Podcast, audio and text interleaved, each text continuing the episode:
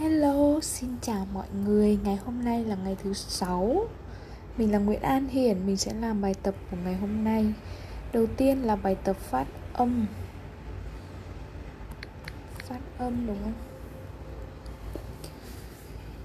A á ớ e e i o o ơ u ư i, ui ôi oi ơi ai ai ai ơi ia ưa yêu ươi yêu yêu, eo âu âu ao ao ưu ua uầy ươi.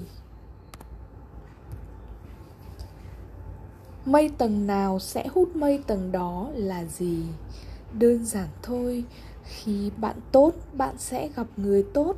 Khi bạn rộng lượng, bạn sẽ gặp người rộng lượng. Khi bạn bao dung, bạn sẽ gặp người bao dung. Khi bạn ích kỷ dĩ nhiên bạn sẽ gặp người ích kỷ. Khi bạn xấu tính bạn sẽ gặp người xấu tính hơn cả mình tất cả những người xung quanh chúng ta đều là phiên bản của chính chúng ta. Chính vì vậy, muốn gặp người như thế nào thì bản thân mình hãy trở thành con người như thế ấy.